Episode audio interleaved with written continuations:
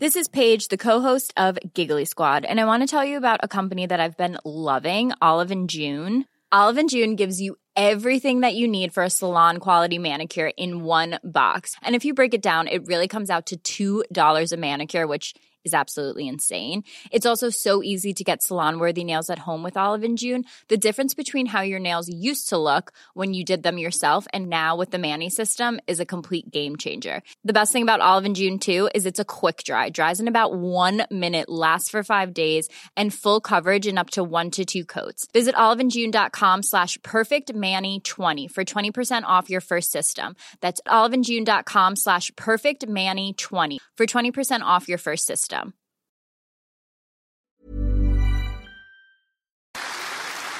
Eh bien, depuis lors, nous n'avons pas manqué à cette promesse. Nous avons imposé nos mots. Nous avons refusé la banalisation, l'invisibilisation des crimes. Nous avons affirmé que la majorité des prétendus faits divers sont en réalité des francocides.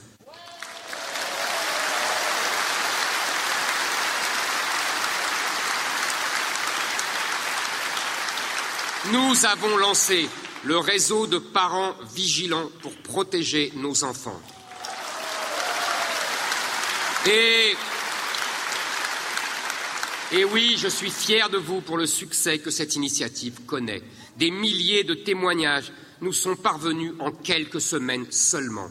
Encore cette semaine, nous avons mis en lumière un énorme scandale. Imaginez-vous un professeur de philosophie qui écrit à ses élèves pour leur imposer une sortie scolaire auprès des migrants à Calais.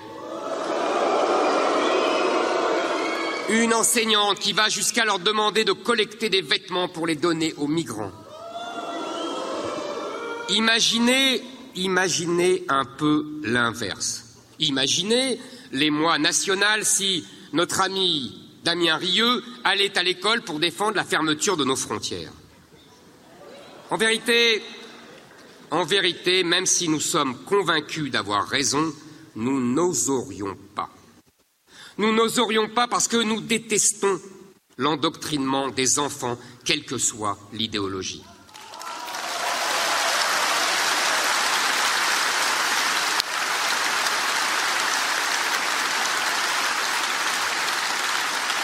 Mais à gauche, on n'a pas de problème à confondre ses activités politiques pro-migrants et son métier. À gauche, on ne sait pas ce que signifie la neutralité de l'enseignement. À gauche, cela fait plus de 60 ans qu'on se sert de son statut d'enseignant pour endoctriner les élèves.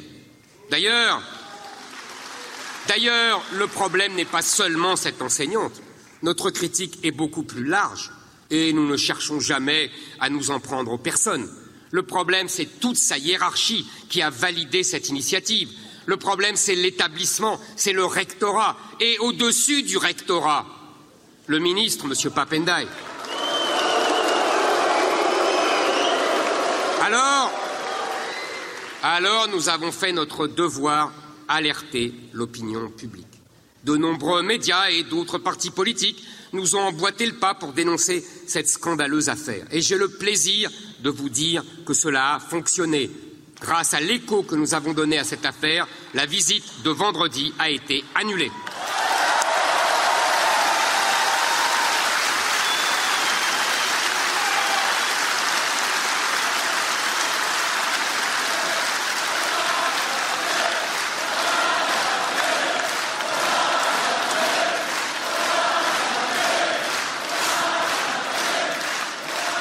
Nous avons fait notre devoir et nous irons plus loin. Je vous le dis aujourd'hui, Reconquête se réserve le droit de saisir la justice pour atteinte à la neutralité de l'enseignement. Et, nous l'envisagerons désormais systématiquement. Ah, on comprend, on comprend que la gauche soit furieuse et pousse des cris d'orfraie, que la France insoumise exige notre dissolution. Ben voyons. J'en ai même entendu un à l'Assemblée nationale qui voulait créer une taxe anti-Zemmour pour les chaînes qui m'invitaient. Ben voyons. Mais. Il faut la comprendre, la gauche. Elle n'a pas l'habitude qu'on ne la laisse pas endoctriner nos enfants en toute tranquillité. Voilà si longtemps qu'on la laisse faire sa propagande, sans garde-fou, sans riposte, si longtemps que la droite se refuse au combat. Ils ont compris qu'avec nous, les choses sont en train de changer. Ils ont, ils ont compris que Reconquête était le seul mouvement à assumer la lutte avec cette gauche de la déconstruction, avec cette gauche de la destruction. Cette gauche qui défend les squatteurs contre les petits propriétaires. Cette gauche qui se mobilise pour empêcher l'expulsion d'étrangers dangereux, qui défile avec des islamistes, qui a de la complaisance pour l'antisémitisme, qui considère que le racisme anti-blanc n'existe pas, ou même le justifie. Ne la laissons pas nous donner la moindre leçon de bienséance et encore moins de morale. Oui,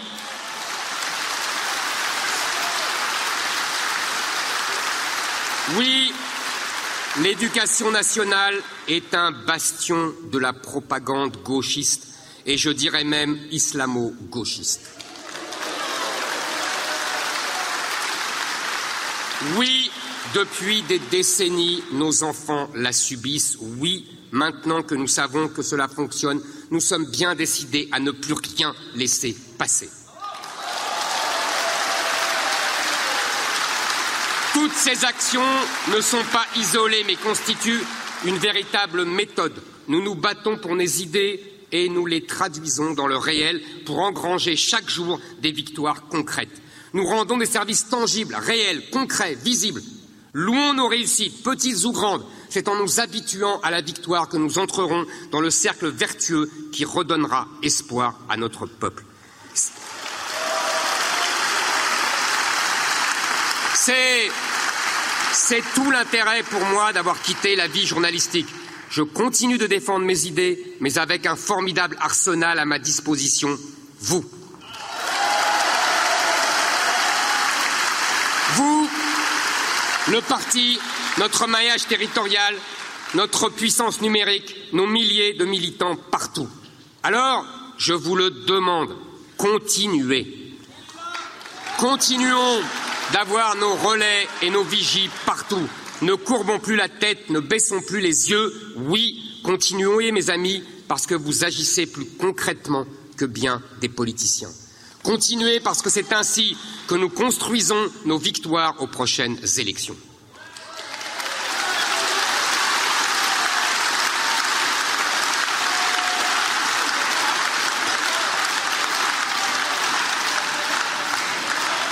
Chaque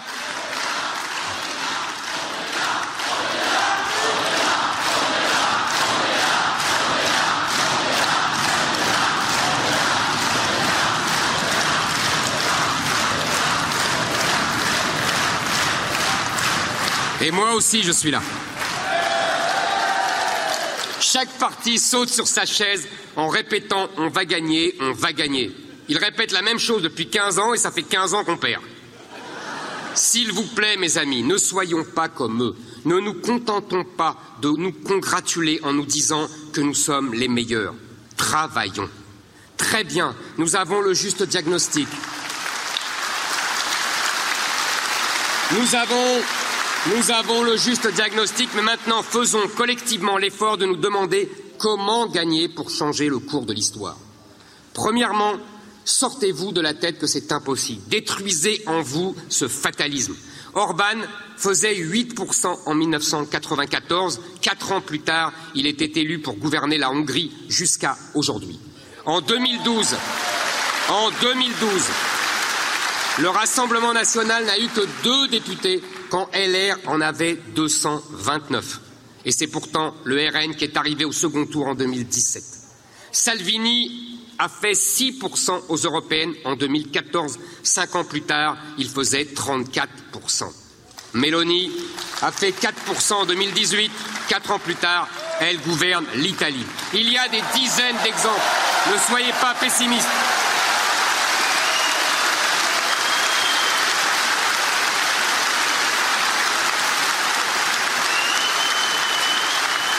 Ne soyez pas pessimistes. Les pessimistes sont les meilleurs serviteurs de nos adversaires. Vos adversaires veulent vous voir ramper. Ne leur donnez pas ce plaisir-là. Que tous ceux qui prédisent notre mort se mettent bien une chose en tête, nous venons de naître.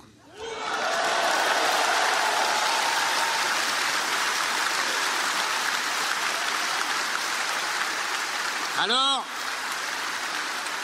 alors maintenant, nous allons continuer et voici nos axes de bataille, mes chers amis. Notre premier axe.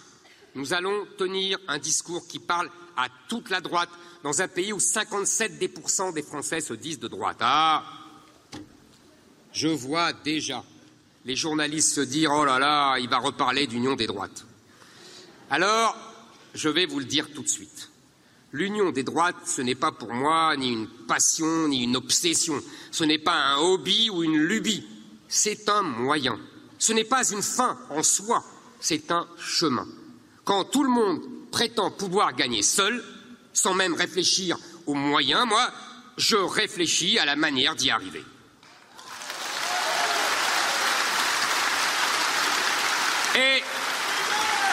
Et la seule manière d'obtenir plus de 50% des voix, c'est de réunir tous les Français qui défendent l'identité de la France. C'est ainsi que j'appelle la droite. Un homme ou une femme de droite peut avoir une fibre sociale ou libérale, il peut être des métropoles ou de la France périphérique, il peut lire des livres ou aimer les chats, peu m'importe.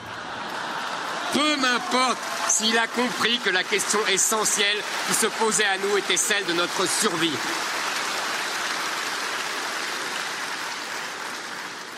L'union de la droite, l'union des droites, comme on veut, c'est l'union de tous ces Français-là. Et si les dirigeants, si les appareils ne veulent pas la faire, si les LR préfèrent mourir ou finir supplétifs du centre-gauche, si le RN pense qu'avoir un groupe parlementaire, c'est avoir gagné, si les uns comme les autres préfèrent perdre seuls que gagner ensemble, eh bien tant pis pour eux. Mais nous, nous n'abandonnons pas l'espoir de tous les patriotes qui rêvent de se réunir pour la France. Tous mes électeurs, 70% des électeurs de Marine Le Pen, 54% des électeurs de LR veulent cette union. Oui, oui, nous assumons d'être cette force centrale, cette force pivot qui demain permettra et fera l'union. Je le dis ici solennellement pour Lola ou à Toulon, nous aurions dû être côte à côte. Toute la droite aurait dû être présente.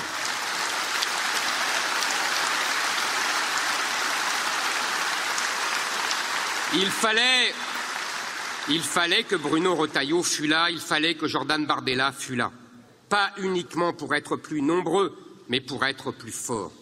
Il y a des moments où les calculs partisans, politiciens, électoraux doivent s'effacer. Ce sont des occasions manquées. Il ne faut pas qu'il y en ait trop, car non seulement les électeurs finiront par nous le reprocher, mais surtout nos enfants nous le reprocheront un jour.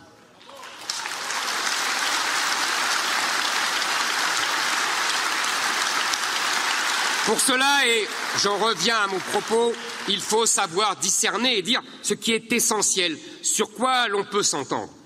Notre deuxième axe, donc, mener la bataille culturelle. Continuer de former, de transmettre. Nous voulons bâtir. On ne construit rien de solide sur du sable. Cela signifie que nous allons continuer de former nos jeunes, nos élus, nos cadres, comme à l'université d'été, comme en novembre avec nos élus, comme dès demain dans chaque fédération. Et je remercie Marion Maréchal pour son action au service de notre école des cadres. Cela signifie que nous allons continuer de ferrailler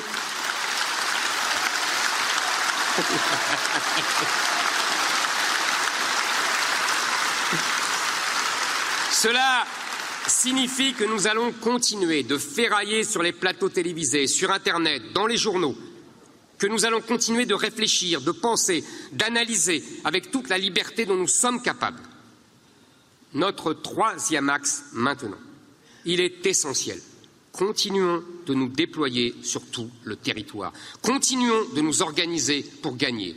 Je veux, pour cela, remercier Nicolas Bay pour son travail avec nos fédérations et Guillaume Pelletier pour son engagement dans notre implantation dans les prochaines échéances. Merci à eux. Je dis Je dis aussi un immense merci à chacun de nos représentants dans les fédérations et à tous nos candidats. Vous êtes notre première ligne. Je vous demande à tous, responsables et militants, ne laissez rien papier passer et agissez concrètement pour défendre nos idées. Profitez de la semaine qui vient pour réunir nos adhérents et pour en faire venir de nouveaux. Montrez à nos compatriotes à quel point vous êtes utiles. Montrez-leur notre vrai visage. Ne subissez pas la caricature. Vous avez les axes, vous avez le programme. Maintenant, nous pouvons dire à tous ceux qui nous regardent, il faudra compter sur nous à tous les prochains rendez-vous électoraux. Nous serons de toutes les campagnes et même en dehors des campagnes électorales, nous serons là.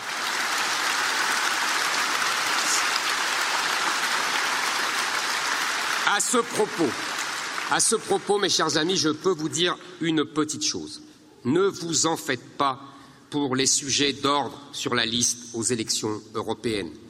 Ce sont des sujets qui passionnent un tout petit milieu médiatique parisien entre nous, il est davantage question de travail, de sujet de fond, de construction du parti. Quand l'heure sera venue et que je donnerai ma décision, je peux vous assurer que ce sera fait intelligemment et que chacun sera content parce que nous défendons tous la même chose.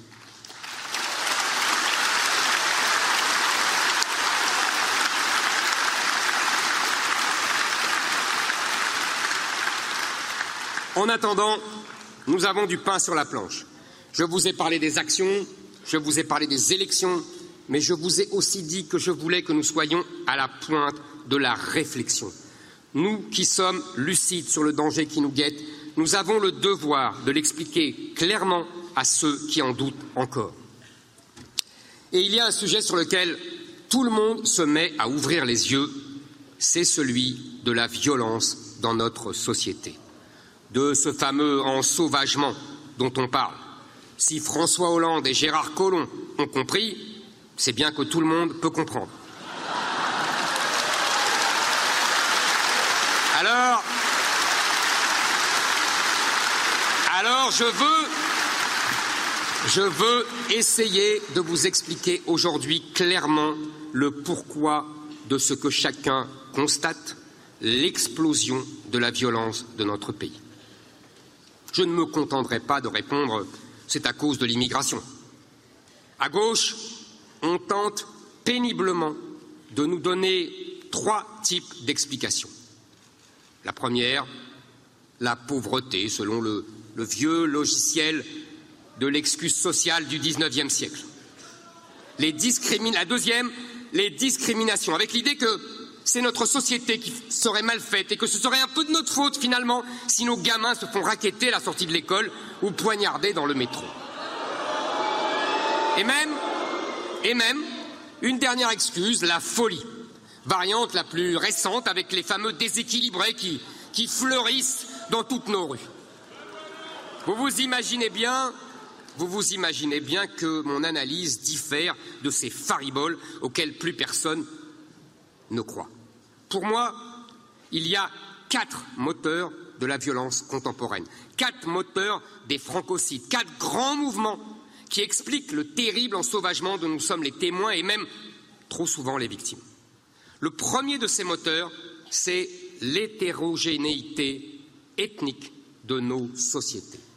Plus je vois qu'il y en a qui comprennent vite. Plus une société est hétérogène ethniquement, plus elle est violente et conflictuelle. La sociologie américaine a depuis fort longtemps toute une littérature à ce sujet.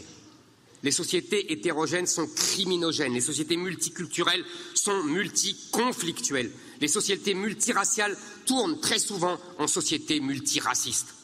Bien sûr, bien sûr, bien sûr, il existe une délinquance dans des sociétés homogènes, une criminalité endogène. Cela va de soi. Chaque peuple suscite sa part de salauds et de malfaisants. Mais ce serait d'abord en soi une assez bonne raison pour ne plus faire venir des criminels d'ailleurs. Et surtout, et surtout, C'est la distance entre le bourreau et la victime qui facilite le passage à l'acte. Parce que la dissemblance permet de déshumaniser. Pour, tenter une image parlante, on est d'autant moins tenté d'agresser une mamie qu'elle ressemble à sa propre grand-mère. Je vais vous poser une question simple à l'envers. Pensez-vous que la vieille dame de Cannes, vous vous souvenez, qui s'est faite agresser, qui a été rouée de coups, aurait été ainsi jetée au sol par ses agresseurs si elle avait porté un voile Le deuxième facteur.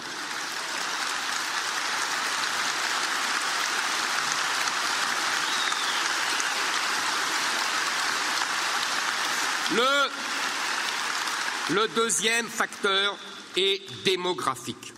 Un excès de jeunesse, essentiellement masculine, et donc un excès de testostérone, va toujours trouver à s'exprimer. L'histoire a démontré à quel point cette expression pouvait être violente.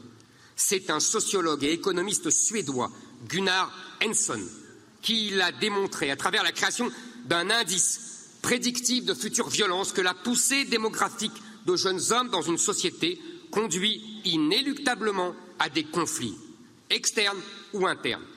Dans l'histoire, ce fut le cas dans la France de la Révolution, avec une jeunesse très nombreuse, dans l'Allemagne des deux guerres mondiales, mais aussi dans le Rwanda du génocide, le Kosovo, l'Algérie, le Liban. Aujourd'hui, à l'échelle de la France, le département le plus jeune et le plus fécond est la Seine-Saint-Denis. À l'échelle du monde, le continent le plus jeune et le plus fécond est l'Afrique. Je n'ai pas besoin de vous faire un dessin, vous avez compris.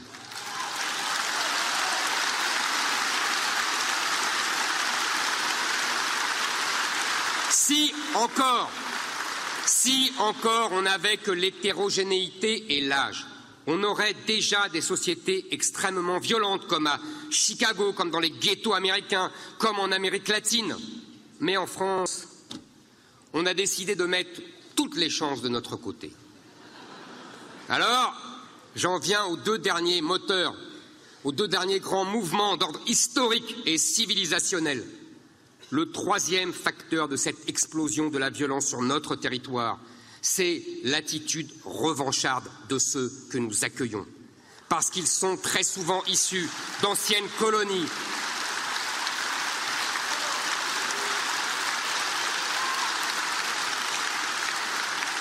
Parce qu'ils sont très souvent issus d'anciennes colonies où le ressentiment colonial reste extrêmement fort. Pensez une seconde à l'hymne algérien qui proclame Ô France, voici venu le jour où il te faut rendre des comptes. Pensez que certains irresponsables s'amusent même à raviver ce ressentiment sur notre propre territoire en déclarant que la France a commis des crimes contre l'humanité en Algérie. Par idéologie, ils nourrissent et renforcent une haine de notre pays qui trouve parfois des débouchés dramatiques. Et prenez maintenant le dernier grand facteur, l'affrontement millénaire entre le monde chrétien et le monde musulman. Dans cette relation, dans cette relation, l'apaisement n'est que l'exception momentanée, signe en réalité d'un affaiblissement de l'un ou de l'autre, et le conflit est la règle. Cette histoire est faite de flux et de reflux, d'offensives et de contre-attaques, de djihad et de croisades, de conquêtes et de reconquêtes. Imaginez, imaginez, nous avons de l'autre côté de la Méditerranée le continent le plus jeune du monde, l'Afrique, dont près de la moitié des habitants rêvent de venir s'installer en Europe. Le plus souvent, il s'agit de jeunes hommes de religion musulmane dans des pays anciennement colonisés. Tous les facteurs sont réunis. Quand on sait que ces quatre facteurs cumulés sont le cocktail de la violence le plus explosive du monde, comment peut-on continuer d'ouvrir nos portes? Est-ce bien raisonnable de continuer d'accueillir légalement? Est-ce bien raisonnable de continuer d'accueillir légalement chaque année l'équivalent de la ville de Bordeaux sur notre territoire? Je ne parle même pas des clandestins qui pourraient remplir mille océans vikings tous les ans. Rendez-vous compte, nous accueillons sur notre territoire des populations qui remplissent 4 sur 4 des critères de l'explosion de la violence. Si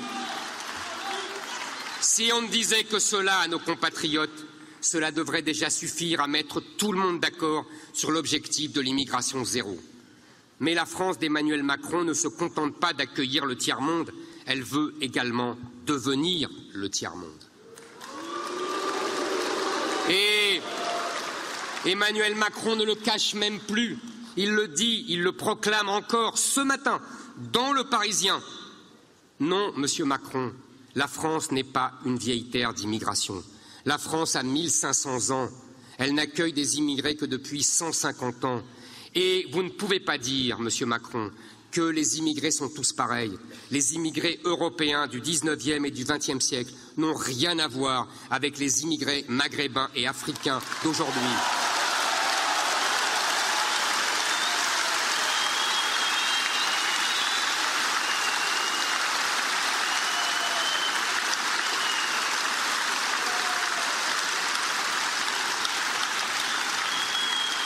On en a entendu, on en a entendu beaucoup qui voulaient dissocier régalien et quotidien, comme si vous ne viviez pas au quotidien les effets de nos échecs régaliens.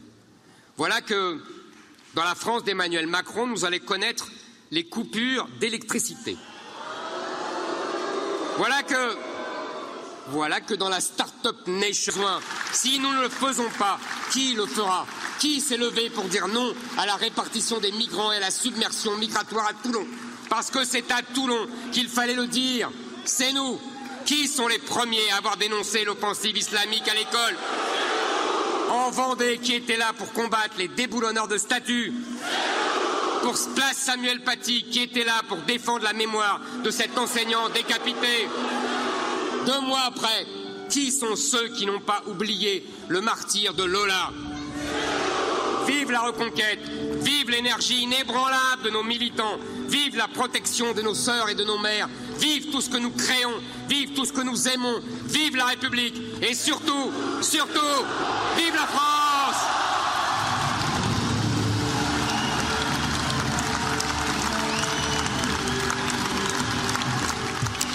La parole, la prise de parole et le meeting d'Éric Zemmour. Un an de reconquête, vous l'avez entendu sur euh, CNews. Nos invités sont en place pour les débats dans quelques instants. Mais pour euh, revenir, pour débriefer et synthétiser ce discours d'Éric Zemmour, euh, Yohann Usaï est en direct avec nous sur CNews au Palais des Sports de Paris. Que faut-il retenir de ces 45 minutes de discours, Yohann?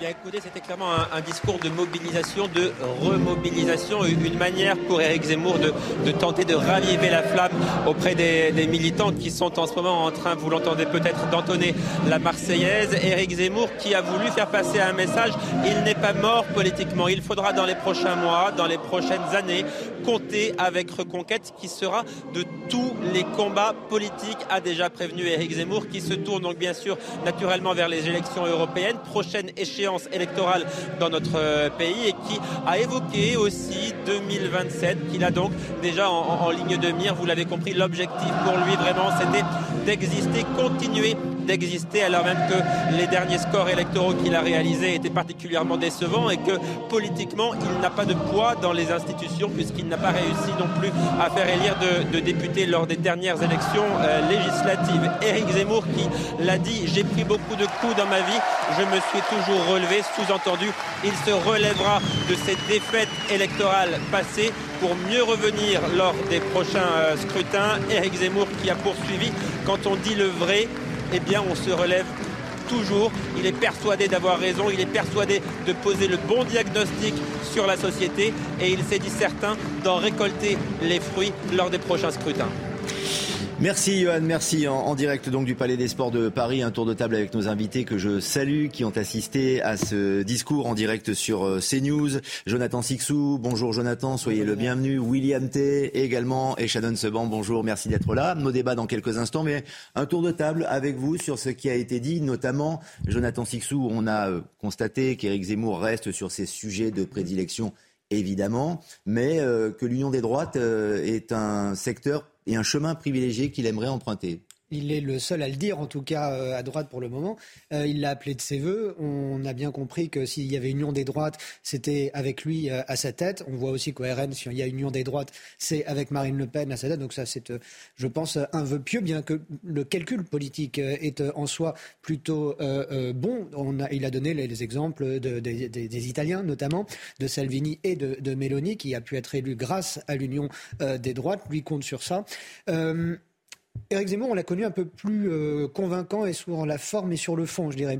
Pour ce discours euh, d'anniversaire, fort euh, symboliquement, un an, il a raison de dire, c'est un fait, ça ne fait que commencer. je m'attendais à quelque chose d'un peu plus péchu. Pour un anniversaire, il n'a pas été suffisamment pugnace ou convaincant, puisqu'il s'agit des un an de reconquête, son parti, William T.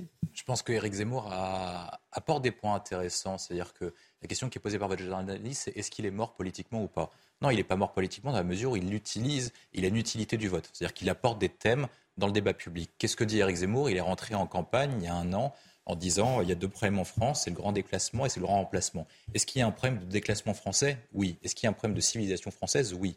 Maintenant, la question qui est posée, c'est pourquoi est-ce qu'il a fait que 7% si par cas son, constat est partagé par 50, 60% de la population française? Le premier point, c'est que je pense que sa réponse est trop étroite. C'est-à-dire qu'en fait, à chaque fois qu'il aborde ces deux points-là, il dit qu'il n'y a pas des problèmes économiques, sociaux, etc. Il dit qu'il y a uniquement un problème d'immigration et d'intégration d'augmentation de la population musulmane dans la société française. C'est le premier élément. Le deuxième point que je vois, c'est le chemin pour y arriver.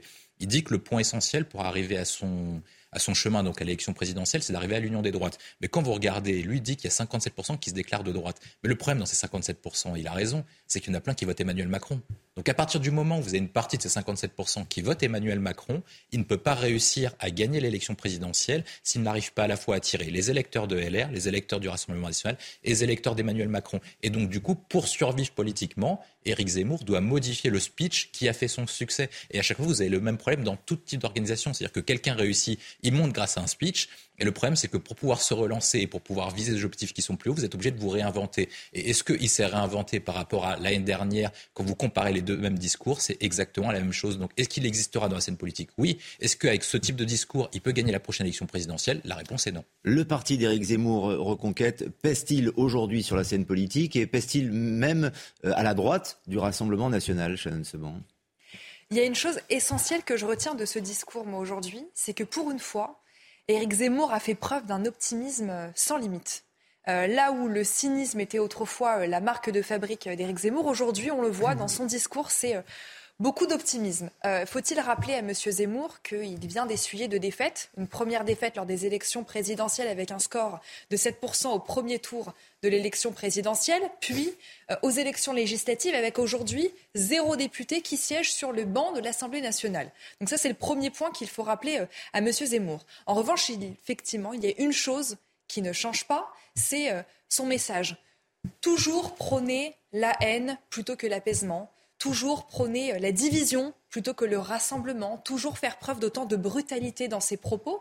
Et je crois qu'aujourd'hui, c'est ce qui risque de desservir à M. Zemmour. Donc, pour répondre à votre question, Aujourd'hui, est-ce que Éric Zemmour pèse sur la scène politique? Je crois que la réponse est non, puisqu'encore une fois, euh, le message que nous devons retenir de cette allocution, c'est un appel à l'union des droites. Et on l'a vu, il a d'ailleurs cité une figure qui est celle de Giorgia Meloni en Italie, qui a réussi à se faire élire grâce à l'union des droites. Donc je crois qu'aujourd'hui, ce discours-là d'Éric Zemmour, c'est plutôt un appel à l'aide il faut sauver le soldat Zemmour. Venez-moi en aide. J'ai besoin de vous pour pouvoir exister sur la scène politique. Nos thématiques, nos débats qui euh, commencent euh, maintenant avec euh, nos invités. Et dans l'actualité, on en parle régulièrement, mais je pense qu'on va en parler de plus en plus. Ce sont les coupures d'électricité cet hiver. Elles se rapprochent, elles pourraient avoir lieu. J'utilise le conditionnel. Une partie de la population pourrait être concernée par des délestages, mais certaines zones considérées comme critiques sont épargnées. En attendant de savoir si vous êtes ciblé, voici les bonnes pratiques pour éviter les désagréments. Mathilde Ibanez. Train suspendu, signalétique à l'arrêt, établissement scolaire fermé, un quotidien chamboulé pour les Français. Dans ce cas, le gouvernement conseille donc de limiter ses déplacements, d'anticiper la non-disponibilité potentielle de certains services, comme les distributeurs d'argent, portes de garage ou encore les accès aux immeubles, et rappelle que si le réseau téléphonique est coupé, en cas d'urgence, le numéro 112 reste à disposition. Cette situation pourrait toucher près de 40% des Français avec des coupures réparties sur tout le territoire par petites zones. Les services prioritaires comme les hôpitaux, laboratoires ou encore les cliniques ne seront pas concernés. Même chose pour les personnes hospitalisées à domicile qui représentent près de 4000 patients. Le gouvernement conseille de se rendre sur le site RTE monecowatt.fr qui vous indiquera le niveau d'alerte. Si le signal est au rouge, il faudra avoir des gestes d'économie indispensables pour éviter ou limiter les coupures d'électricité.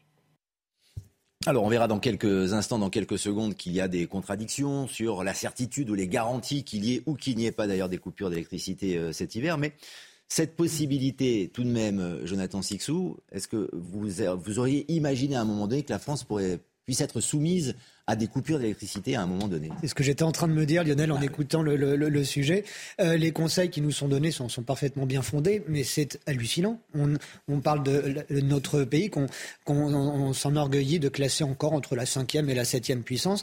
Euh, J'aimerais bien savoir comment marche ce type de classement, puisqu'on est, on est, on est dans une situation, rappelons-le, euh, dans laquelle nous nous sommes mis tout seuls. C'est l'incurie qui entoure la gestion de notre parc nucléaire qui fait que nous sommes dans cette situation. Il y a 56 nucléaires, 56 euh, Centrale, nucléaire. pardon.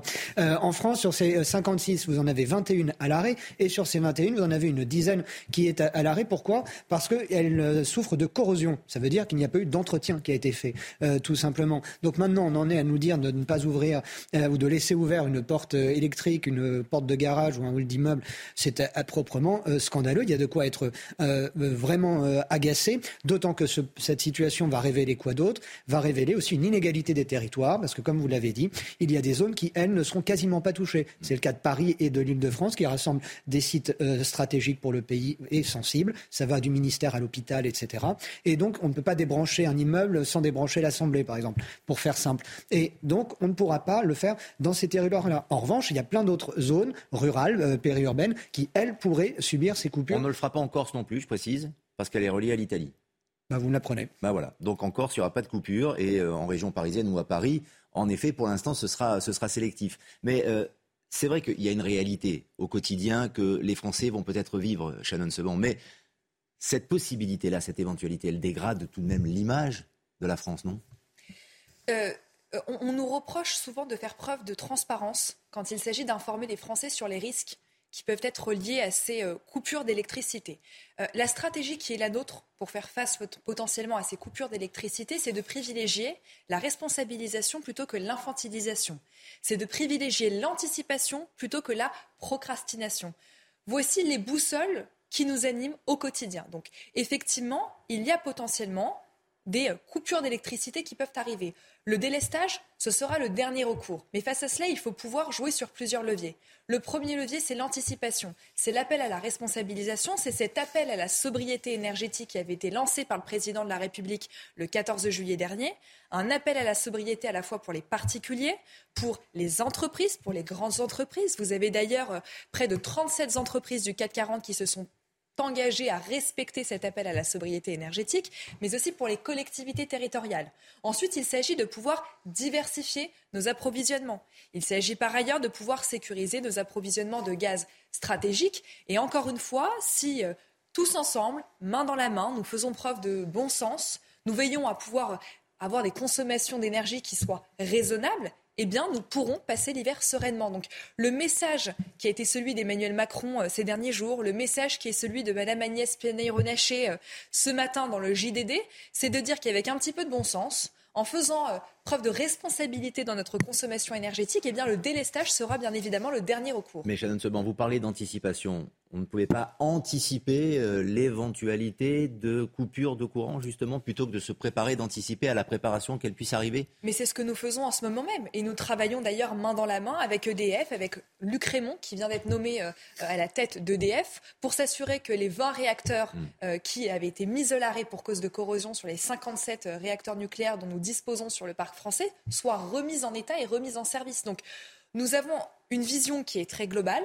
On a des paramètres. On a d'ailleurs une application. Euh, j'invite euh, nos concitoyens à pouvoir la télécharger, l'application EcoWatt, qui permet de suivre en temps réel l'évolution euh, de la disponibilité de, de, nos moyens d'électricité. Oui, de savoir si on va être coupé ou pas pour savoir si on sera coupé ou pas. Mais encore une fois. Mais pour les personnes âgées, vous pensez que c'est pratique, ça, cette application, justement, qui, les personnes qui n'ont pas de téléphone euh, mobile comme nous, qui n'utilisent pas la technologie comme nous? C'est pour ça que Ces gens-là vont se retrouver entre 18h et 20h sans électricité, sans savoir. Il y a un numéro d'urgence qui s'appellera le 112. Mm. Ces mesures de coupure d'électricité ne seront mises en place qu'en dernier recours. Et encore une fois, je le redis, le délestage sera le dernier recours. Hmm.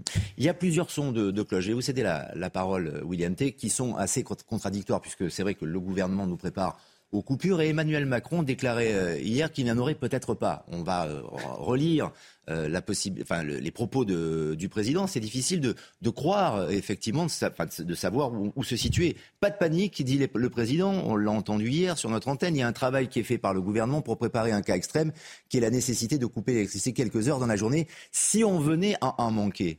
C'est-à-dire que même le président de la République nous dit peut-être qu'il n'y en aura pas des coupures.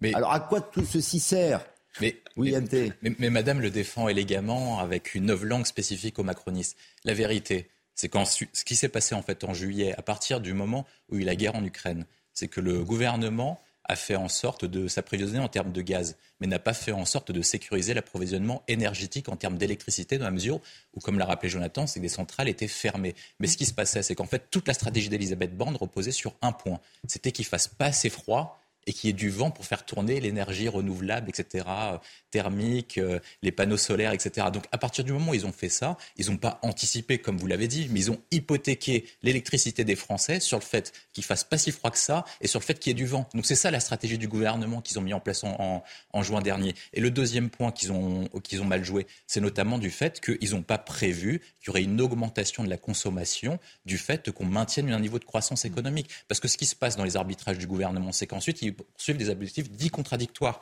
Il y a Bercy qui veut faire en sorte qu'on ait un niveau économique important. Et pour avoir un niveau économique important, il faut qu'il y ait une consommation d'énergétique assez importante. Et de l'autre côté, vous avez Pannier-Runacher euh, qui est patronne du euh, ministère de la Transition énergétique, qui veut faire en sorte, et poussé par son administration, de provoquer les Français vers la décroissance pour consommer moins d'énergie. Et du fait qu'on consomme moins d'énergie, permettre de remplir les accords de Paris et la transition énergétique. C'est ça qui se passe en réalité. Et il vous explique ça avec une novlangue, annonce pas de panique. Quand quelqu'un vous dit pas de panique, c'est-à-dire vous pouvez commencer à paniquer, ça va être la catastrophe absolue. Ce qu'on attend, en fait, le gouvernement repose sur un seul truc. Un, ils espèrent qu'il fasse un peu plus chaud qu'actuellement. Ils espèrent, deux, qu'il y ait du vent. Et toute la stratégie du gouvernement repose uniquement dessus. Ils n'ont pas pensé à pouvoir relancer certaines centrales nucléaires parce qu'en fait, on n'avait pas prévu le coup. Non, mais on n'avait pas prévu le coup. Ça veut dire que vous avez la moitié des réacteurs. Vous demandez à tous les patrons de l'autorité sûreté nucléaire. Ils vous disent que pour, pour relancer les centrales nucléaires, il faut augmenter le niveau de risque. C'est tout simplement c'est ça qui joue. donc ça veut dire que vous hypothéquez et vous faites et vous faites, vous faites un arbitrage un arbitrage entre la sûreté des centrales nucléaires et la relance. Et c'est pour ça que pour l'instant ils relancent pas les centrales nucléaires. Et sur le deuxième élément sur la question de l'augmentation du coût de l'électricité qui je pense est le point le plus important, c'est que Macron ne veut, ne veut pas partir au bras de fer avec la Commission européenne et avec la politique énergétique allemande. Et c'est tout ça qui Je vais laisser Shannon Seban répondre et Jonathan Sixou va pouvoir également euh, développer. Mais pour euh, soumettre euh, à votre réflexion dans notre euh, débat, j'aimerais vous faire écouter le ministre de l'Éducation, Papendiaï, puisque les écoles peuvent être concernées évidemment par des coupures d'électricité. Il est probable que certaines écoles ferment provisoirement, peut-être une matinée, s'il y a des délestages, notamment dans leur commune et dans leur ville. Il s'y prépare donc, et vous allez l'entendre, en effet, il dit je ne suis pas météorologue, parce que pour lui, la fermeture provisoire d'écoles, pourquoi pas, est envisageable, mais c'est improbable. Je ne suis pas euh, prévisionniste météo, mmh. ça dépend largement des vagues de froid. Mmh. Euh, j'espère que euh, cela ne sera pas le cas. C'est d'ailleurs improbable, mais il faut. Improbable, vous dites hein C'est improbable parce qu'il faut une conjonction de critères, y compris le critère météorologique qu'on ne peut pas prévoir à l'heure actuelle. Mmh. Mais nous devons envisager cette possibilité néanmoins. Donc, si jamais des délestages devaient être programmés, à ce moment-là, il faut évidemment organiser le système scolaire en conséquence dans les secteurs bien précis qui seront concernés. Le ministre Papendia, il le dit, Shannon Seban, en fait, il n'est pas météorologue. Donc tout dépend de la météo, tout dépend du temps qu'il fera au mois de janvier, au mois de, au mois de février. Mais, bien évidemment, et ce serait tout à fait euh, hypocrite de notre part que de vous dire que euh, on fermera les écoles, euh, on mettra en difficulté les hôpitaux, on programmera des coupures d'électricité de 10h à midi entre le 15 décembre et le 31 janvier. C'est tout à fait hypocrite. À l'heure actuelle, nous avons des paramètres. C'est pas, pas l'anticipation. Vous ne pouvez pas baser toute la stratégie de la France en termes électriques sur la température météo. Attendez, laissez-la développer et je vous céderai la parole après. le véritable point, c'est celui-là. Vous ne pouvez pas bâtir la stratégie de la cinquième puissance mondiale sur la candidature. Shannon, c'est bon, allez-y, terminez, terminez. en train de parler, s'il vous plaît. Donc, on a des paramètres et aujourd'hui, il faut pouvoir préparer, se préparer au scénario du pire avec ces paramètres, avec les paramètres dont nous disposons à l'heure actuelle.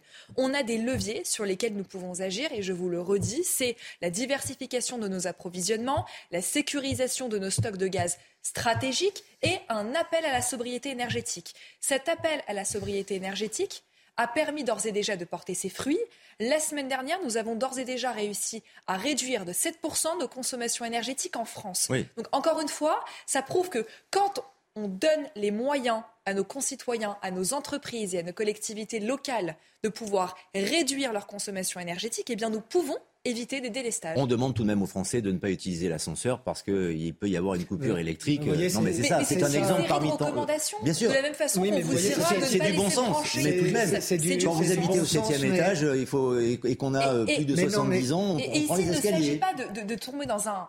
On ne dit pas que la France devient le tiers monde. Non, justement, c'est ça. Eh bien non, c'est faire preuve de bon sens. Sur l'électricité en tout cas. Mais le bon sens n'est pas lié. Alors Jonathan Sixou. Le bon sens n'est pas lié à la tiers-mondisation d'un pays, mais un pays qui en est à dire aux gens prenez plutôt l'escalier que l'ascenseur, c'est un signe euh, de, tiers-mondisation parce que on, finit progressivement à avoir, à atteindre un niveau de vie plus bas que celui qu'on avait auparavant. On pourra l'appeler euh, euh, avoir, je ne sais pas, changer des habitudes, avoir un comportement vertueux, etc. Il y a toujours tout un discours très bien fondé qui l'accompagne, mais ça ne change pas la nature même du changement que certains appellent un déclassement les propos de Papendia, ils sont effrayants. Faire payer à des enfants, l'éducation de nos enfants, faire payer à, l'éducation lui, il dit qu'il n'est pas Miss Météo. J'ai compris. Mais ce que je veux dire, c'est qu'on n'a pas, on ne peut pas et faire se payer à fermer les écoles tout de même. des décisions politiques déplorables. Parce que cette situation, elle n'est du cas des décisions politiques. Enfin, un mot encore. Tout ça est prévu et anticipé pour le coup depuis fort longtemps. Écoutez, réécoutez l'interview politique d'Emmanuel Macron, l'interview hum, du 14 juillet il nous parle déjà, il nous, il nous parle déjà des risques pour, cette, pour cet hiver. Tout est déjà dans cette interview du, du, Moi, je retiens la fin de l'abondance, notamment. Et aussi, ça c'est venu euh, également. Un petit peu plus tard. Et dans cette même interview, et il est revenu ensuite plusieurs fois là-dessus, c'est au nom de la solidarité européenne que nous allons peut-être avoir des, euh, des, des problèmes d'électricité, parce que sans avoir cette solidarité européenne pour laquelle il n'y a pas de réciproque d'ailleurs en matière énergétique. On donne à euh, l'Allemagne, on récupère rien. Exactement. Sans, sans cette fameuse solidarité européenne, nous pourrions ne pas avoir de, de, de coupure d'électricité. J'aimerais qu'on avance parce qu'il euh, y a des crises successives, si on peut appeler ça des crises, bien évidemment. Mais là, en l'occurrence, pour la crise Covid ou la crise sanitaire, ça existe véritablement et j'aimerais avoir votre sentiment. Avec la neuvième vague de Covid qui arrive, faut-il réintroduire le masque obligatoire dans les transports? On en parle déjà depuis quelques jours. On en parlait le week-end dernier déjà dans cette émission. Jusqu'à présent, le gouvernement s'est refusé à imposer toute contrainte sur le sujet, malgré le rebond, le rebond épidémique couplé aux épidémies de grippe et de bronchiolite. Euh, les autorités commencent à le suggérer de plus en plus, les autorités scientifiques et médicales notamment. Voilà ce que disait le ministre euh, aujourd'hui, François Braun, à ce sujet concernant le masque obligatoire, notamment dans les transports. Ce qui est raisonnable. Si on continue à augmenter les contaminations, je vous l'ai dit, mon, mon, bras ne tremblera pas s'il faut décider l'obligation du masque, y compris dans toutes les circonstances, si cela devait arriver à ce niveau-là. Actuellement, ce n'est pas le cas. Je le disais, les autorités scientifiques, notamment le, COVAR, le successeur du Conseil scientifique, Shannon Seban, suggère, même euh, plaide pour un retour en force du masque. Là aussi, ça peut être du bon sens, en effet. Mais les Français sont-ils prêts à accepter qu'on leur demande encore euh, de porter un masque? Je crois que ce que les Français attendent, c'est euh, qu'on qu'on leur laisse un petit peu de liberté et qu'on ne leur prenne pas la main de façon systématique à leur dire ce qu'ils doivent faire. Et ça, je pense que c'est la ligne qui est celle de notre gouvernement, qui est de prévenir quand il y a des risques. Vous savez, gouverner, c'est aussi anticiper et c'est aussi faire preuve de transparence. Donc c'est ce que nous faisons. Nous suivons de très près l'évolution de la situation. Effectivement, la semaine dernière, nous avons eu une augmentation assez importante euh, du nombre de cas euh, de personnes qui ont été contaminées par la Covid, hein, une augmentation de 45%. Vous avez en parallèle d'autres, d'autres d'autres maladies euh, qui continuent à prospérer au sein de notre pays. Je pense à la bronchiolite, je pense à la grippe et autres. Donc, L'appel qui a été fait par M. Braun ce matin, notre ministre des Solidarités et de la Santé, c'est de dire qu'aujourd'hui, effectivement, les scientifiques recommandent fortement le port du masque, qu'à l'heure actuelle, nous recommandons aux Français de continuer à porter le masque, et d'ailleurs, bon nombre d'entre eux continuent à porter le masque de façon tout à fait euh, volontaire dans les transports. Mais notre message, c'est celui, celui d'une recommandation plutôt que d'une injonction. En revanche, il est vrai que si la situation venait à se détériorer davantage, et c'est le message qui est porté par M. Braun ce matin, eh bien, il n'aura pas la main faible, sa main ne tremblera pas, pour reprendre ces termes, pour faire de ce port du masque une injonction et une obligation. Mais à l'heure actuelle, ce n'est pas le cas. Ce n'est pas le cas, donc ce n'est pas une décision. Là, on parlait d'anticipation tout à l'heure, William T. Il ne faut pas anticiper donc sur le port du masque obligatoire. J'aimerais qu'on jette un coup d'œil, tout en vous écoutant, sur ce qui se fait à l'étranger notamment, nos, voisins européens, qui, euh, pour beaucoup, porte encore le masque ou euh, oblige la population à, porter le masque. Regardez, c'est le cas en Espagne notamment, William T. Mais non, il y y a deux points. Il y a un point qui est sur la crise et il y a un point qui est politique. La vérité sur le plan politique, c'est qu'en fait, ils pourraient le faire, mais ils n'ont pas l'assise politique pour le faire. La majorité, le gouvernement ne l'a pas. C'est-à-dire qu'on n'est plus dans une situation de 2020-2021 où ils avaient la majorité absolue, que Macron convoquait un conseil de défense qui prenait des décisions ad hoc sans que même que, la grande partie du gouvernement soit au courant et que l'Assemblée nationale ratifiait. Là, si par cas il imposait un tel type de mesure, Conseil de défense, etc., de toute façon, l'Assemblée nationale pourrait voter une motion de défense pour faire tomber le gouvernement. Donc ça, c'est le premier point. Ensuite, après, sur le plan scientifique, je pense que ce qui est intéressant, c'est de prendre les décisions si par cas c'est rentable avec un coût-bénéfice sur l'ensemble des points de la société. Souvent, ce qu'on a fait depuis le début de la crise sanitaire, c'est qu'on a pris uniquement le volet scientifique. Il faut prendre en compte l'ensemble des volets, économiques, sociaux, etc. Est-ce que la population française, qui est fatiguée après deux ans de crise sanitaire, est prête à accepter le retour du masque obligatoire à l'heure actuelle, alors que le risque épidémique n'est pas si élevé que ça? Pour l'instant, c'est non. Je pense que le gouvernement a raison de temporiser, le temps d'attendre de voir si par cas on arrive à des points de seuil qui soit beaucoup plus important. Et une fois qu'on arrive à des points de seuil beaucoup plus importants, si par cas il faut prendre une décision, ben, il faudra la prendre. Mais on est toujours, Jonathan Sixon, en tout cas le gouvernement, quand il s'agit de décisions qui concernent la santé, qui concernent la, la prévention, est toujours partagé entre la fermeté et la liberté, de peur qu'on le reproche justement de porter atteinte à cette liberté. Bon, on l'a bien vu ces dernières années, effectivement. Actuellement, le gouvernement fait le bon choix de, reposer, de se reposer sur la responsabilité individuelle de, chacun euh, d'entre nous. Euh, c'est de l'ordre du bon sens, encore une fois.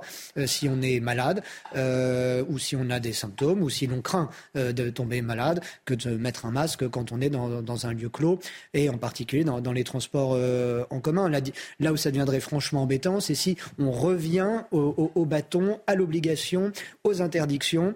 On sait que c'est toujours dans l'air. Le Conseil scientifique euh, suggère. Mais vous avez remarqué que le fortement qu'il faudrait le porter dès maintenant. Il faudrait obliger le port du masque dès maintenant. vous avez remarqué, souvenez-vous, que le Conseil scientifique, Emmanuel Macron, faisait ce qu'il voulait de ses décisions, mm. euh, puisque euh, il suivait quand ça l'arrangeait ses recommandations et quand le Conseil scientifique voulait maintenir tout le monde enfermé, Emmanuel Macron a dit non, là, il faut que Regardez les Français ce que dit Brigitte Autant dans le euh, JDD ce matin, euh, Jonathan Sixou, c'est le COVAR, c'est euh, le successeur du Conseil scientifique. Nous demandons à renforcer le port du masque, tout comme les gestes barrières. C'est vraiment désolant que les Français ne se vaccinent pas ou pas assez. Il y a le masque, les gestes barrières non, mais et les vaccins aussi. On a quand même, avec les deux ans qui viennent de s'écouler, quelque chose qui s'appelle de l'expérience. Il est assez regrettable de voir que après ces deux années passées, on ne, on, ne, on ne centralise pas, on ne cible pas davantage ces campagnes de sensibilisation envers qui? Envers les personnes euh, âgées, fragiles, euh, qui ont des, des, maladies ou des défaillances physiques Mais qui font qu'elles sont, en première ligne. pas ces maladies.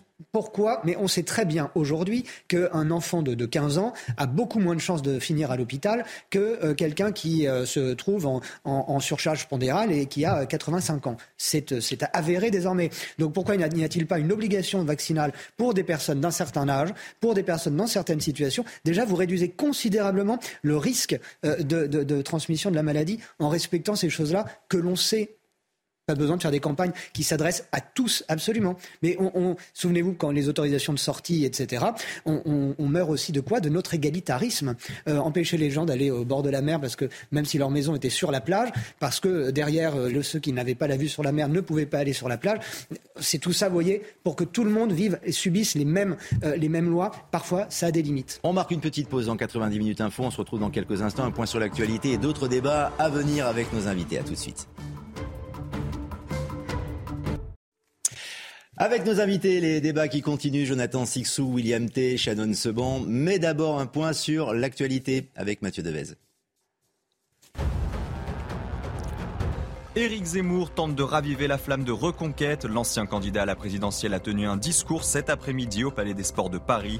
Un discours à l'occasion du premier anniversaire de son parti Reconquête. 4000 personnes étaient présentes. Éric Zemmour a notamment appelé ses militants à ne pas être pessimistes. Continuez, ne baissons plus les yeux. Nous construisons nos victoires pour les prochaines élections à venir, a analysé le président du parti Reconquête. L'Iran annonce la fin de la police des mœurs. Cette unité avait commencé ses patrouilles en 2006 avec l'objectif de faire respecter le code vestimentaire dans le pays. La police des mœurs est notamment à l'origine de l'arrestation de la jeune Massa Amini, une kurde iranienne arrêtée pour un voile mal porté. Sa mort en détention le 16 septembre dernier a provoqué une vague de contestation qui perdure depuis près de trois mois. Le Français Patrick Tambay est mort à l'âge de 73 ans. L'ancien pilote de Formule 1 souffrait de la maladie de Parkinson depuis de nombreuses années. Le pilote a notamment remporté deux grands prix au volant d'une Ferrari. Il a également couru pour les écuries McLaren et Renault. Les débats avec nos invités à présent dans 90 minutes info week-end et la recrudescence des violences de mineurs. Dernière en date, une agression euh, au couteau d'un adolescent à Sarcelles, mais euh, quelques jours auparavant, il y avait eu une attaque au, au marteau également sur l'ensemble du territoire. Les policiers et les habitants s'inquiètent. Les forces de l'ordre alertent. Jeanne Cancard. Le parvis de ce collège de Sarcelles dans le Val d'Oise est le dernier théâtre en date de violence entre jeunes. Ce vendredi, à la sortie des cours, un élève de 13 ans a été agressé au couteau. Quelques jours plus tôt, c'est à Coignères dans les Yvelines qu'un adolescent de 14 ans a été tué à coups de marteau lors d'une rixe entre bandes rivales. Le 11 novembre dernier à Paris, c'est un garçon de 16 ans qui perd la vie après avoir été blessé par arme blanche lors d'affrontements avec d'autres jeunes. Des scènes de violence devenues banales pour certains adolescents selon ce policier. Dès qu'on a un problème, on sort les armes et on vient se battre avec, euh, avec la partie adverse. Ça veut dire qu'on n'a plus de notion de la violence et, euh, de la vie euh, en règle générale. Donc on est sur des gens qui sont des jeunes qui sont complètement déconnectés. D'après ce policier, les individus concernés sont de plus en plus jeunes et n'ont pas peur des conséquences judiciaires. On s'aperçoit aujourd'hui que toute cette impunité qui s'est créée avec des manques de sanctions euh, pénales fortes bah, génère effectivement un sentiment d'impunité dans les quartiers et on fait tout et n'importe quoi euh, aujourd'hui. On ne fait plus appel euh, ni au service de police, ni voilà, on ne vient pas déposer plainte. Il veut régler ses comptes et c'est systématiquement de la violence. Sur l'ensemble du territoire, la majorité des rixes entre jeunes ont lieu en Ile-de-France où des renforcements ponctuels d'effectifs de police tente d'endiguer le phénomène. On le constate notamment quand on échange avec euh, les policiers, les mineurs, les ados sont de plus en plus violents. William T. Pourquoi? Quelle est votre explication, votre analyse? C'est à l'image de toute la société. C'est-à-dire que petit à petit, euh, quand avant une trentaine, quarantaine d'années, quand vous aviez un différent, vous le faisiez de façon verbale, vous le faisiez à l'amiable. À la rigueur, le ton montait un peu, vous sortiez pas un couteau, etc. Ensuite, après, c'est venu aux mains. Ensuite, après, c'est venu directement à l'arme blanche. Et moi, je le vois parce que dans notre équipe, on a différentes générations.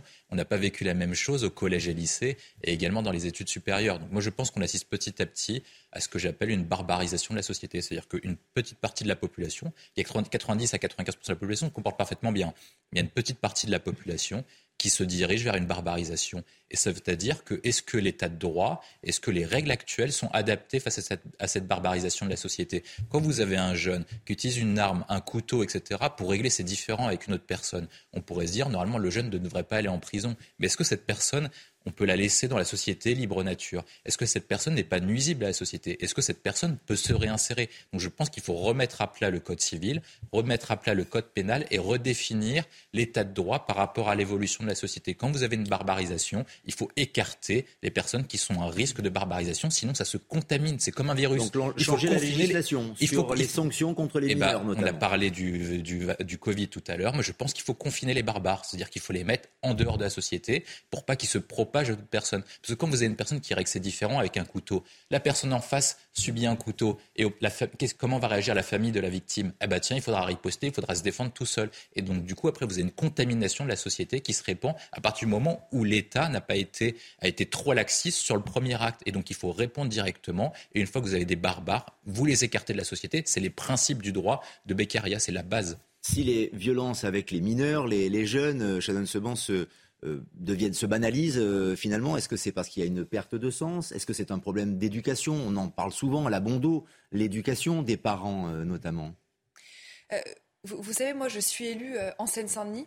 Rony-sous-Bois À Rony-sous-Bois, dans un département qui est réputé pour être un des départements les plus jeunes de France métropolitaine, avec, avec notamment Mayotte. 36% hein. de la population a moins de 25 ans. Donc je suis au quotidien en contact avec des jeunes de moins de 30 ans. J'ai d'ailleurs moi-même moins de 30 ans. Donc j'arrive aussi à mesurer, à prendre le pouls du terrain et à comprendre le pourquoi du comment on a aujourd'hui une telle montée des violences et effectivement euh, d'une barbarisation, pour reprendre vos termes, en tout cas d'une banalisation de la violence euh, qui, se, qui se propage dans certaines parties de notre, notre territoire. Euh, je crois effectivement que l'éducation est un levier formidable.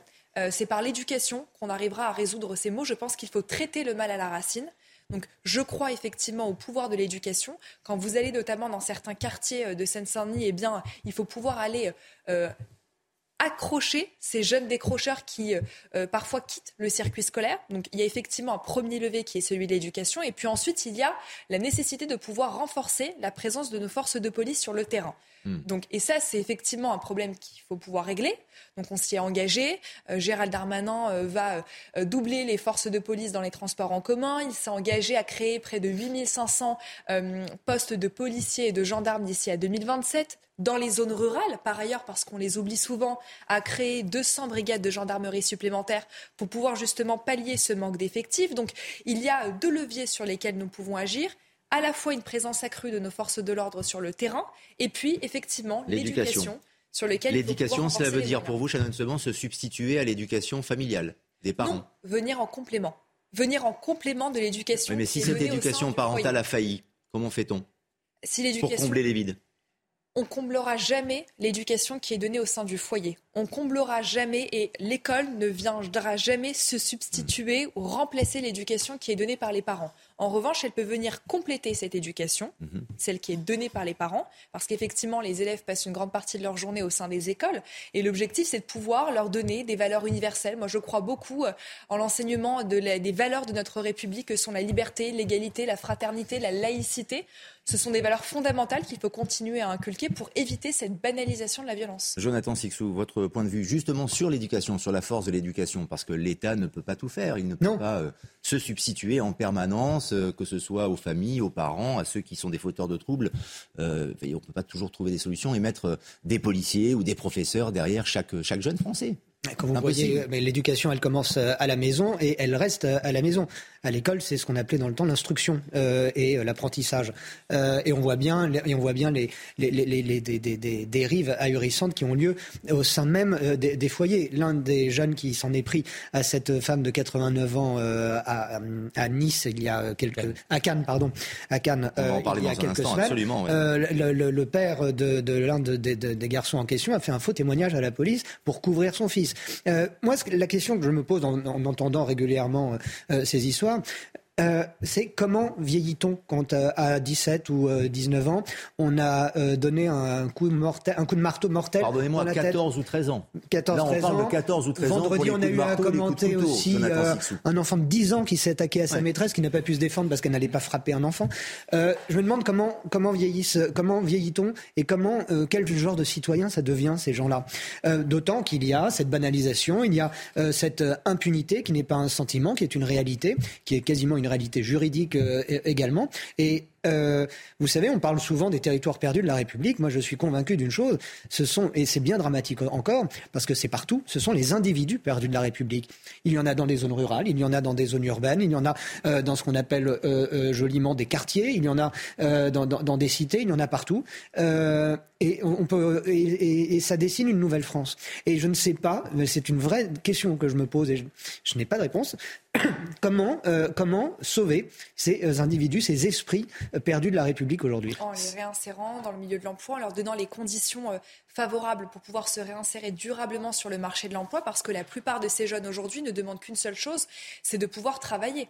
Donc, à la fois en leur fournissant une éducation... Est-ce que c'est vraiment un cas un, unanime l'envie de, Vous savez, de travailler. On tombe, tombe aujourd'hui, malheureusement, je trouve, mm. dans un discours et dans une certaine stigmatisation des jeunes de banlieue, des jeunes de quartier. Euh, il faut arrêter de bah, stigmatiser. C'est là qu'ont lieu ces, ces, oui, ces faits, ces crimes Ne, ne stigmatisons pas de façon euh, systématique et pourquoi c'est de la stigmatisation dès lors que, de ce, dès, dès ces, jeunes ces jeunes-là ne demandent qu'à pouvoir travailler, qu'à pouvoir vivre d'une activité pérenne et durable, qu'à pouvoir pas, se réinsérer pas sur tous le marché les jeunes de, de ces quartiers-là. Oui. C'est que c'est ce que je disais, il y en a 5% qui sont rien, dont la difficulté d'insertion est très forte. Et je suis pas sûr qu'ils veulent forcément bosser. La preuve, sinon vous n'auriez pas des, des, coins de trafic très importants avec des trafics de drogue, etc. C'est-à-dire qu'ils ont choisi un chemin parallèle du chemin républicain. Mais, mais si et vous répondez chemin... pas aux questions, parce que 95% de la population s'intègre parfaitement, et Bien même sûr. dans ces quartiers-là. La difficulté, c'est les 5% de types qui viennent foutre le bordel dans le pays. Mais notre rôle aussi, c'est de pouvoir leur donner et de faire en sorte que ces 5%-là dont vous parlez, Monsieur Taille, aient envie de s'insérer de façon pérenne et durable sur le marché de l'emploi. C'est aussi ça notre défi. C'est aussi ça le devoir de notre mais, République. Mais ils peuvent s'insérer. Ils ont fait le choix de ne pas le faire. Ils n'ont pas fait le si, choix. Ont, on ne si, choisit pas de, non, de se mettre dans la délinquance si, et on ne choisit pas de faire du trafic de bah, écoutez, en général, il y a de l'argent plus facile à faire sur les coins des villes. Vous pouvez d'ailleurs le constater aussi bah dans votre département. Mais, mais bien évidemment, mais si ces jeunes-là ont fait le choix justement de comme, comme, vous le dites, de, de, de, on fait le choix de l'argent facile, c'est parce qu'ils n'ont pas réussi à s'insérer sur le marché de l'emploi et avoir un Mais travail qui sont-ils récupérables paye bien. désormais? Et l'objectif, effectivement, c'est de faire en sorte que nous puissions avoir un travail qui paye mieux. Donc là, on peut tomber euh, sur tout un débat autour de la revalorisation Évidemment. des salaires et, et, de la valeur travail. Très, très difficile rapport euh, temps de travail euh, et euh, salaire. C'est très très difficile de pouvoir rivaliser avec le trafic de drogue. euh, Que, Bah, évidemment. que les choses soient claires. Le... Vous parliez de Cannes tout à l'heure. Je vous cède oui. la parole, Jonathan Sixou, mais j'aimerais qu'on qu évoque ce sujet qui est important et qui est vraiment en corrélation avec euh, notre thématique. Euh, on se souvient de cette agression sauvage de cet octogénaire par des mineurs. C'est une agression qui a fait le buzz parce qu'elle a été filmée, elle a été diffusée sur les réseaux et au nom du principe chacun est responsable de ses enfants, on en revient à l'éducation, la mairie de Cannes a retiré l'emplacement euh, de marché à un commerçant dont le fils, adolescent, a été reconnu coupable de cette agression et de ce vol avec violence. Les explications avec Célia Judas.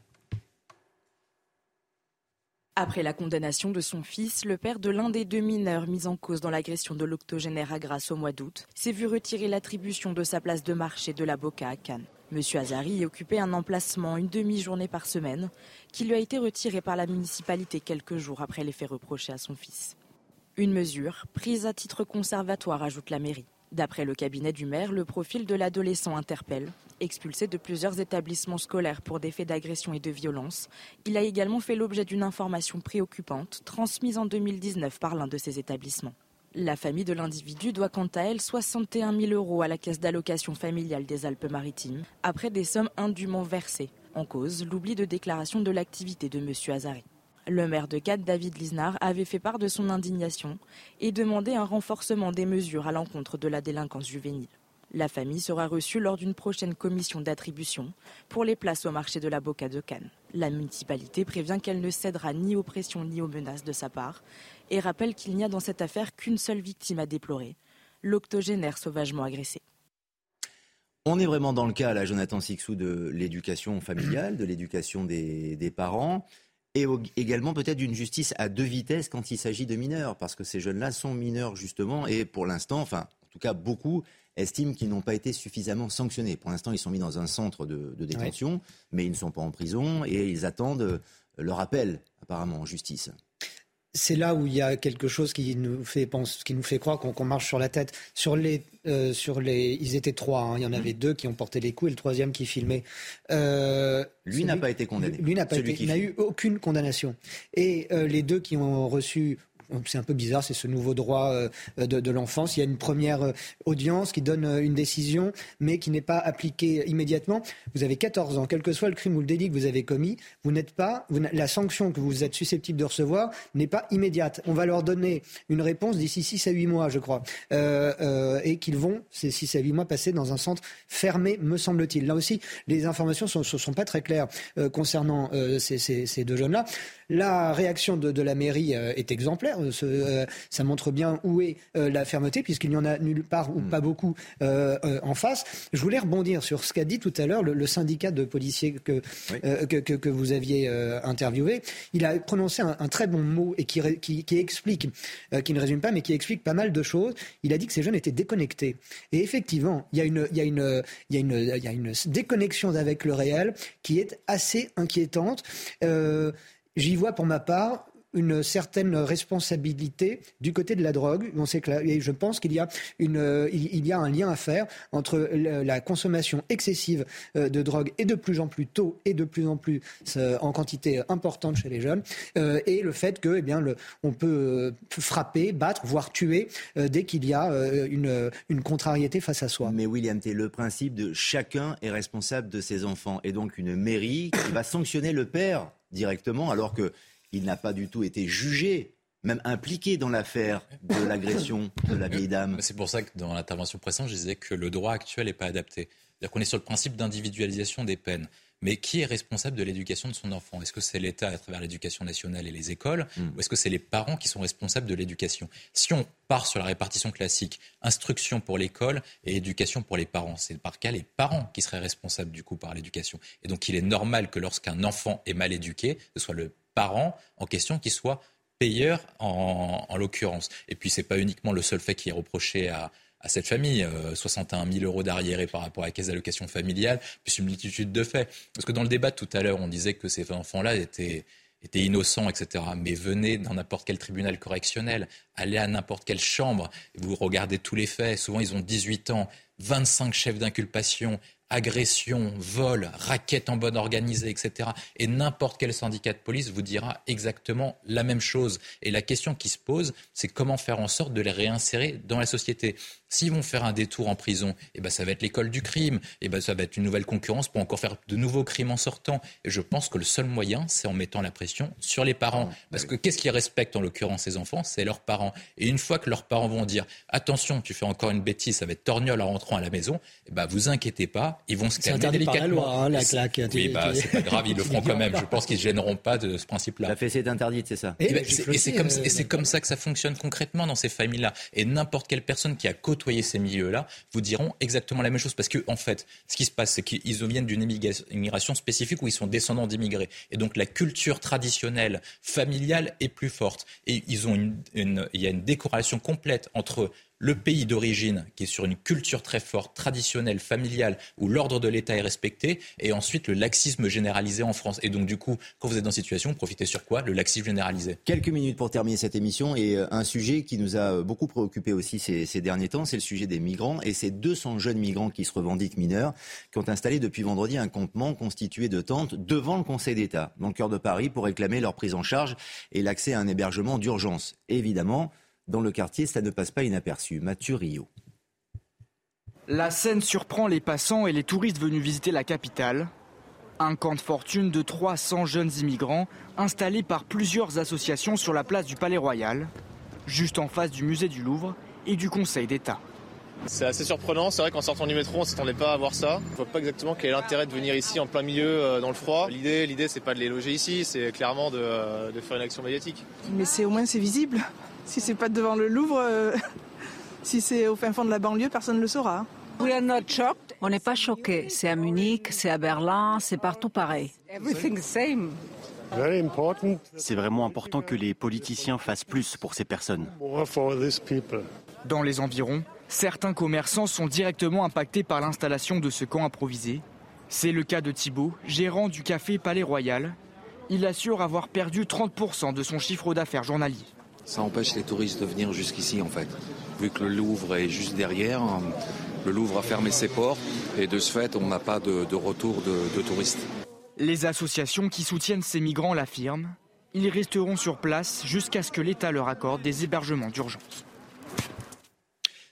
Votre réaction, Shannon Seban, parce que c'est quand même un lieu, un haut lieu symbolique euh, de, la République, et il y a des tentes, des tentes avec des migrants qui sont en train donc de, camper devant cette, euh, ce, ce Conseil d'État. Ça fait un petit peu désordre, et pour l'image de la France, là aussi, c'est assez dégradant.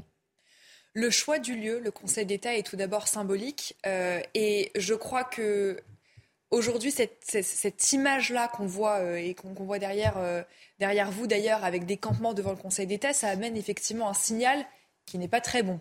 En revanche, ça incite aussi à nous, à nous interroger sur la question des passeurs et des réseaux euh, clandestins. Hmm. Euh, qui est entretenu par ces passeurs-là. Et dans la loi de programmation et d'orientation euh, du ministère de l'Intérieur qui sera portée par Gérald Darmanin dans les, prochains, dans les prochaines semaines, il y aura une proposition qui sera débattue à l'Assemblée nationale et au Sénat afin de pouvoir allonger la peine qui sera appliquée pour ces passeurs clandestins jusqu'à 20 ans d'emprisonnement Bien sûr. Mais en attendant, les associations qui euh, défendent ces, migrants ont gagné la guerre de la com, la guerre de la médiatisation. En, installant des tentes, et là, on verrait mal des policiers, des forces de police retirer ses tentes manu militari avec les migrants à l'intérieur. Mais, c'est du chantage et on voit bien qu'au final, ces tentes-là, par qui est-ce qu'elles ont été installées? Par des associations. Mmh. Donc on voit, on voit bien ici à quel point on a en quelque sorte un marketing de la peur qui est en train de se créer, un marketing de chantage qui est en train de se créer pour faire pression auprès de l'État, devant le Conseil d'État, un lieu hautement euh, symbolique, notamment dans la régularisation euh, euh, des personnes qui cherchent à devenir français ou autres. Donc on voit à quel point les symboles sont présents. Et derrière tout ça se pose encore une fois la question de euh, la, peine qui pourra s'appliquer. Bien sûr, parce qu'on on le sait en France, et on va conclure avec ça, Jonathan Sixou, en, quelques secondes, quand on est mineur, quand on est migrant, immigré, quand on est mineur, on a des aides. On peut disposer mm-hmm. de, certaines aides. Là, il faut démontrer que ces jeunes sont mineurs. Or, ils n'ont pas de papier d'identité et euh, toutes les expériences ou les expertises que l'on peut faire ne peuvent pas, ne permettent pas de dire s'ils le sont ou pas. Il y a, oui, il y a, un vide juridique qu'on n'est pas pressé de, remplir, vraisemblablement, puisque même les tests osseux ne sont pas euh, sûrs euh, à 100% en la matière. J'ai du mal à comprendre d'ailleurs pourquoi on n'est pas euh, un adulte ne peut pas forcer quelqu'un qui se prétend mineur à subir un test quel qu'il soit pour prouver ou non son, âge. D'ailleurs si cette euh, situation, je, trouve le, ton des associations euh, euh, scandaleux, ces injonctions faites au gouvernement sont, anormales, tout simplement. Ces ONG jouent le jeu clairement des passeurs. Elles ont une, font, elles ont une propagande immigrationniste très claire. Ensuite, pour conclure, je vois, à travers ces images une cohérence parfaite avec le pari que entretient Anne Hidalgo pour, pour nous tous. C'est le mot de la conclusion. Merci à tous les trois de nous avoir accompagnés. Dans quelques instants, punchline sur CNews avec Mickaël Dorian et vous pouvez revoir, comme à chaque fois, avec grand bonheur cette émission sur cnews.fr. Retrouvez tous nos programmes et plus sur cnews.fr.